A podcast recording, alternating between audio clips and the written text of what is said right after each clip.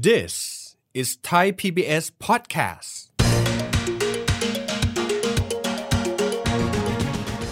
กองทุนคืออะไร ชื่อของมันก็บอกอยู่แล้วนะครับ ก็คือการที่คนที่มีเงินนี้เนี่ยเขาเอาเงินของเขาเงินออมเงินลงทุนเนี่ยมากองไว้รวมกัน จากนั้นก็จะมีคนที่ทำหน้าที่เป็นคนบริหารกองทุนที่เราเรียกว่าผู้จัดการกองทุนนี่แหละครับไปหาผลประโยชน์หาผลตอบแทนให้ได้สูงที่สุดครับแล้วทำไมต้องซื้อกองทุน เพราะว่ากองทุนครับจะมีคนที่เขาเป็นมืออาชีพ หรือผู้จัดการกองทุนนี่แหละครับ มาบริหารจัดการเงินที่ถูกกองเอาไว้ให้ได้รับผลตอบแทนเยอะที่สุดครับ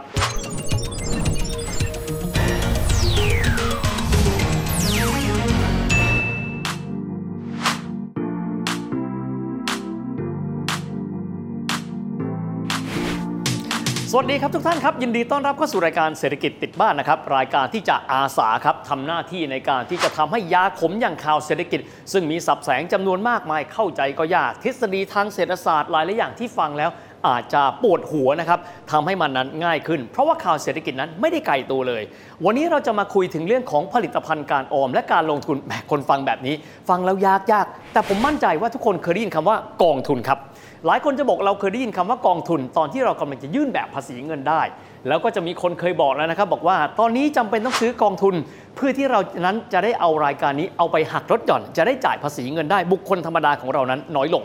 แต่ว่าหลายคนนั้นพอซื้อเสร็จปั๊บได้มีการลดหย่อนเป็นที่เรียบร้อยแล้ว แต่อาจจะไม่รู้นะครับว่า เอ๊แล้วกองทุนจริง ๆ นั้น มันคืออะไรกันแน่ มันช่วยทำให้ชีวิตทางการเงินของเรานั้นดีขึ้นมาอย่างไร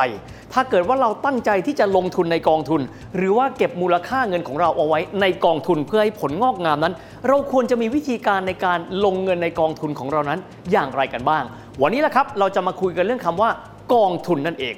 สำหรับตัวกองทุนครับเริ่มต้นทีเดียวครับ ชื่อของมัน กองทุนภาษาฝรั่งว่า Fund F U N D Fund นี้เนี่ยชื่อมันก็บอกอยู่แล้วครับ มีความหมายว่ามีคนที่อาจจะมีเงินส่วนเกินไม่ว่าจะเป็นเงินออมก็ดี เงินส่วนที่เป็นเงินที่เขาต้องการจะลงทุนก็ดีเนี่ยเอามากองรวมกันเอาไว้ครับจากนั้นก็จะมีบุคคลที่ทำหน้าที่เป็นผู้จัดการกองทุน เอาเงินที่มารวมเป็นกองใหญ่ ๆ นี้เนี่ยนะครับ ไปบริหารจัดการให้ผลตอบแทนนั้น ออกมาสูงที่สุดเลยสำหรับคนที่เข้าไปซื้อ หรือว่าไปลงทุนในกองทุนที่ได้มีการซื้อเอาไว้คำถามก็คือว่าเอ๊ะมันก็เงินเหมือนกันนะแล้วบริหารจัดการผลตอบแทนมันจะต่างกันหรือถูกต้องครับ เพราะบนโลกนี้นั้นเนี่ย เงินนั้นสามารถที่จะถูกแบ่งเอาไป แล้วก็ลงทุนในจุดต่างๆ เช่น บางคนอาจจะบอกว่าเราลงทุนในทองคำบางคนบอกว่าเราอยากลงทุนในกองทุน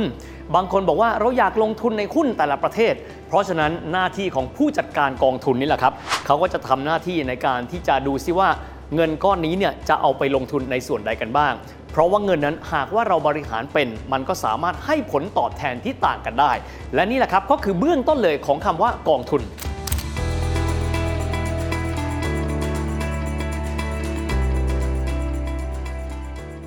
ทีนี้สำหรับคนนะครับที่จะเริ่มต้นจะลงทุนในกองทุนอาจจะตั้งคำถามว่า ก็มีความสนใจอยู่เราไม่ได้อยากได้แค่ว่า เอารายการในการที่เราซื้อกองทุนเนี่ยไปหักลดหย่อน แต่ว่าเราอยากจะทำให้เงินลงทุนของเรา ที่เอาไปลงทุนในกองทุนเหล่านี้เนี่ยได้ผลงอกเงย เรามีหลักการอะไรในการที่จะพิจารณาว่าเงินที่เรามีอยู่เนี่ยเราจะเอาไปทำอะไรดี ถ้าหากว่าเราต้องการจะลงทุนในกองทุน เอาข้อแรกกันก่อนเลยนะครับ ท่านจะต้องรู้ก่อนครับว่า เป้าหมาย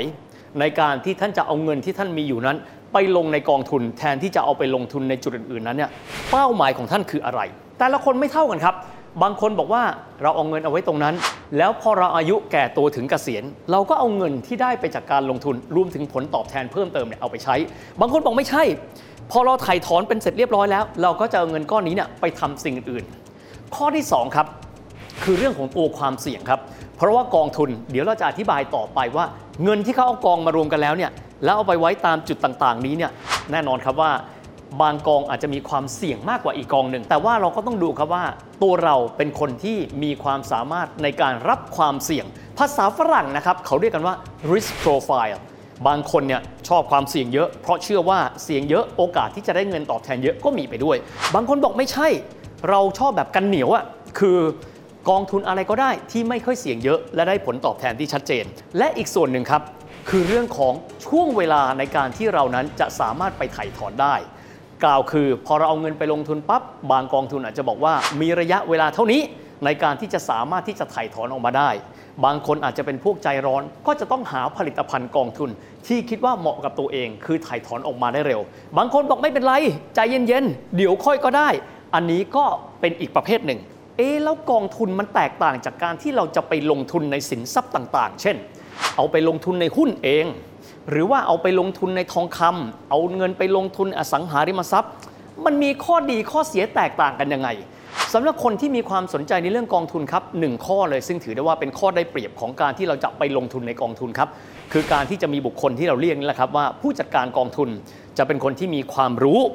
ในการลงทุนแต่ละประเภท เช่น ในตราสารในทองคำในหุ้น ในขณะที่ถ้าหากว่าเราเล่นเอง บางคนบอกว่าเราไม่ได้มีเวลาเพียงพอ ในการที่จะมาติดตามข่าวสาร เช่น ความเคลื่อนไหวของตลาดหุ้นในบ้านเรา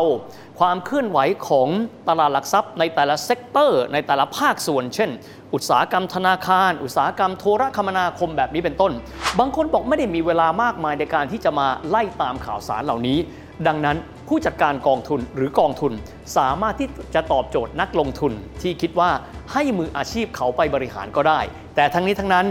กองทุนถือว่าเป็นหนึ่งนะครับในหลากหลายผลิตภัณฑ์การลงทุนที่วันนี้เราจะมาคุยกันด้วยครับ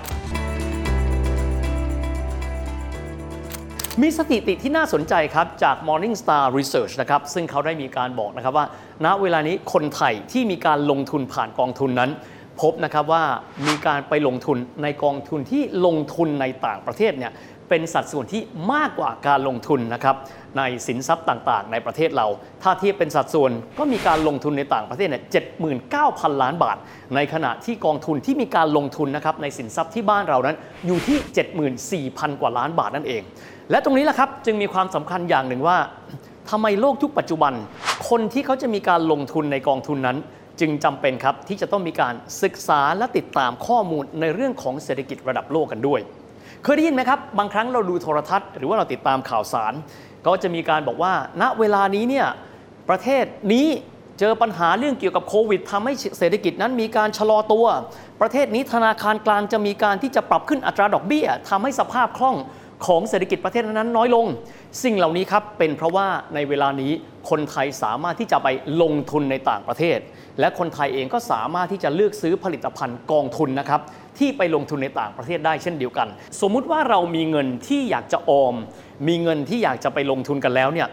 เอ๊ถ้าเกิดว่าเราซื้อกองทุนในเวลานี้กับซื้อกองทุนในอีกเวลาหนึ่งเนี่ยมันเหมือนต่างกันอย่างไรบ้างนะครับกองทุนนะครับก็มีลักษณะคล้ายๆ กันกับหุ้นนี่แหละครับ ก็คือว่ามันมีการเคลื่อนไหวเปลี่ยนแปลงราคาของมันอยู่ตลอดเวลา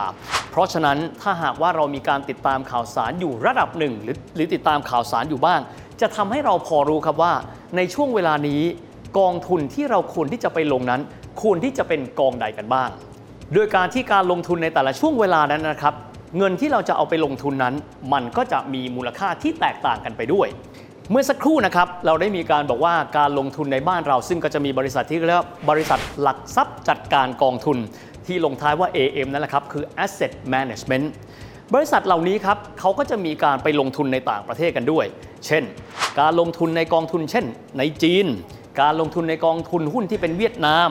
การลงทุนในกองทุนที่อาจจะเป็นที่สหรัฐอเมริกา การลงทุนในกองทุนน้ำมัน กองทุนทองคำ ราะฉะนั้นแน่นอนครับว่าสินทรัพย์เหล่านี้เนี่ยมันมีการเปลี่ยนแปลงตัวราคาของมันตลอดเวลา เราจำเป็นต้องหาจังหวะที่เหมาะสมที่สุดในการที่จะเข้าซื้อ และหลักการโดยทั่วๆไปก็คือว่าเราเข้าซื้อในช่วงเวลาที่สินทรัพย์เหล่านั้น ซึ่งก็แน่นอนว่าผูกรวมกันกับเรื่องของราคากองทุนนั้น มีราคาที่ถูก ในขณะเดียวกันเวลาที่สินทรัพย์เหล่านี้มีราคาสูงขึ้น เราก็ขายออกไป ดังนั้นครับเรื่องการติดตามข่าวสารข้อมูลทางเศรษฐกิจเพื่อประกอบ ว่าช่วงเวลาแบบนี้เราควรที่จะเข้าไปซื้อ กองทุนในลักษณะที่ลงทุนกับอะไรในตลาดประเภทใด จึงมีความสำคัญเช่นเดียวกันด้วยนะครับ ในปัจจุบันอย่างที่ได้บอกครับว่าเรื่องของการลงทุนนั้นไม่ได้มีการจำกัดเฉพาะสินทรัพย์ซึ่งมีอยู่ในประเทศไทย เพราะฉะนั้นหลายคนก็จะมีความสนใจ เช่น ตอนนี้ควรจะไปลงทุนในกองทุนซึ่งลงทุนอยู่ในประเทศใดกันบ้าง แล้วก็จะได้มีการศึกษานะครับว่าช่วงนี้ภาวะเศรษฐกิจของประเทศต่างๆ ที่เราตั้งใจจะไปลงทุน อยู่ในช่วงเวลาที่ราคานั้นเหมาะสมที่เราจะเข้าไปซื้อหรือไม่ ขณะเดียวกันก็อาจจะมีการพิจารณาข้อมูลเพิ่มเติมนะครับว่า ในอนาคตสินทรัพย์ที่เรากำลังจะลงนั้น มีแนวโน้มในการที่จะขึ้นหรือไม่นะครับแต่แน่นอนครับว่าการลงทุนในกองทุนแตกต่างจากการลงทุนในสินทรัพย์ต่างๆ โดยตรง สาเหตุหลักๆ ก็เพราะว่าเรามีผู้จัดการกองทุนเป็นตัวช่วยตรงนี้ แต่ขณะเดียวกันยังไงก็ตามครับ การลงทุนที่ดีที่สุดก็คือการลงทุนที่เรานั้น มีการเตรียมการเราติดตามข่าวสารข้อมูลจากแหล่งข้อมูลที่เชื่อถือได้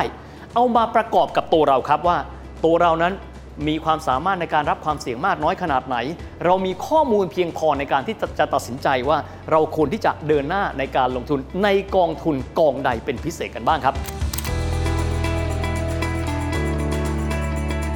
ทีนี้เราลองมาดูครับว่าประเภทของกองทุนแต่ละประเภทนั้นแบบใดกันบ้างนะครับ ประเภทที่หนึ่งเลยนิยมที่สุดเลยครับ ก็คือการเลือกนะครับตามระดับความเสี่ยงของกองทุน แน่นอนอย่างที่ได้บอกนะครับว่า สินทรัพย์แต่ละประเภทที่ผู้จัดการกองทุนเนี่ยเขาไปลงทุน มีความเสี่ยงและมีความผันผวนที่ไม่เท่ากันนะครับดังนั้นถ้าหากว่าไล่เรียงตามนี้ เราจะพบว่ามีการจำแนกกองทุนออกทั้งหมดเป็น 8 ประเภทดังต่อไปนี้ครับ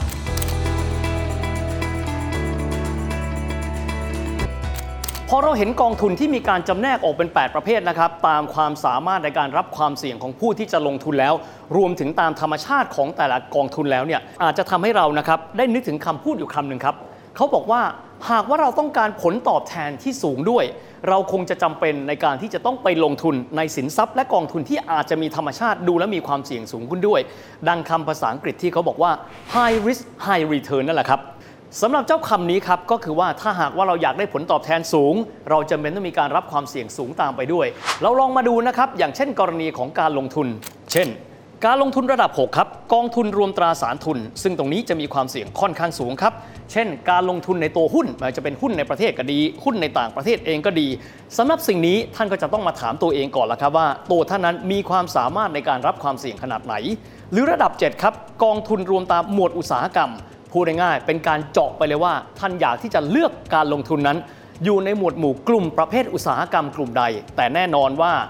ทุกอุตสาหกรรมเองต่างก็มีปัจจัยมีความไม่แน่นอนสูง ดังนั้นการที่เราเลือกที่จะไปลงทุนในรายอุตสาหกรรมนั้น ก็อาจจะมีความเสี่ยงสูงกันตามไปด้วย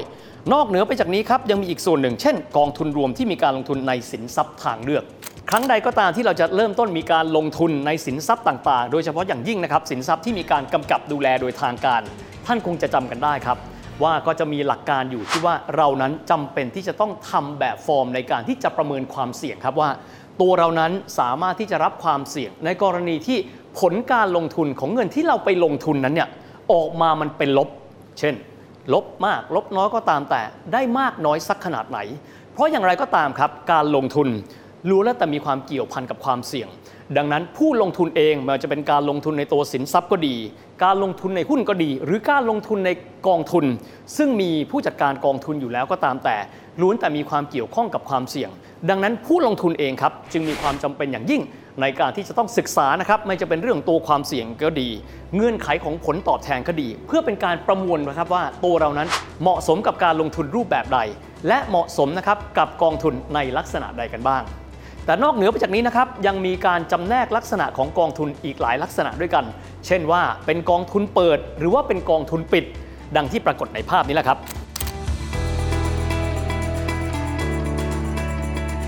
และทั้งหมดนี้นะครับก็คือภาพรวมนะครับของคำว่ากองทุนนั่นเองนะครับ ก็คือการที่ตัวเรานั้นเอาเงินออมของเรา หรือว่าเอาเงินที่เราต้องการลงทุนนั้น ไปกองรวมเอาไว้แล้วให้ผู้จัดการกองทุน จากบริษัทหลักทรัพย์จัดการกองทุนต่างๆเนี่ยที่เขามาเสนอขายกองทุนที่อาจจะมีลักษณะที่แตกต่างกัน เราจะได้มีการประเมินได้ว่า หากว่าเราต้องการที่จะไปลงทุนในตัวกองทุนรวม เหล่านี้แล้วเนี่ยตัวเราควรที่จะเลือกผลิตภัณฑ์อย่างไร และควรที่จะเข้าไปลงทุนในจังหวะใดกันบ้าง แต่สำคัญมากๆนะครับครั้งใดก็ตามที่เรานึกถึงเรื่องของคำว่าการลงทุน สิ่งหนึ่งที่เราต้องประเมินครับ ก็คือเรื่องของตัวความเสี่ยง ความเข้าใจของตัวเราที่มีต่อเงื่อนไขของผลตอบแทนกันด้วย และนี่ก็คือภาพรวมของรายการของเราในวันนี้นะครับ เศรษฐกิจติดบ้าน หวังเป็นอย่างยิ่งนะครับว่าจะเปลี่ยนข่าวเศรษฐกิจซึ่งครั้งหนึ่งเคยเป็นยาขมนั้น ให้กลายเป็นข่าวที่ท่านมีความรู้สึกว่าเราอยากจะติดตาม เพราะข่าวเศรษฐกิจไม่เคยไกลจากตัวเราเลยสำหรับวันนี้เวลาหมดลงแล้วนะครับ แล้วพบกันใหม่ สวัสดีครับ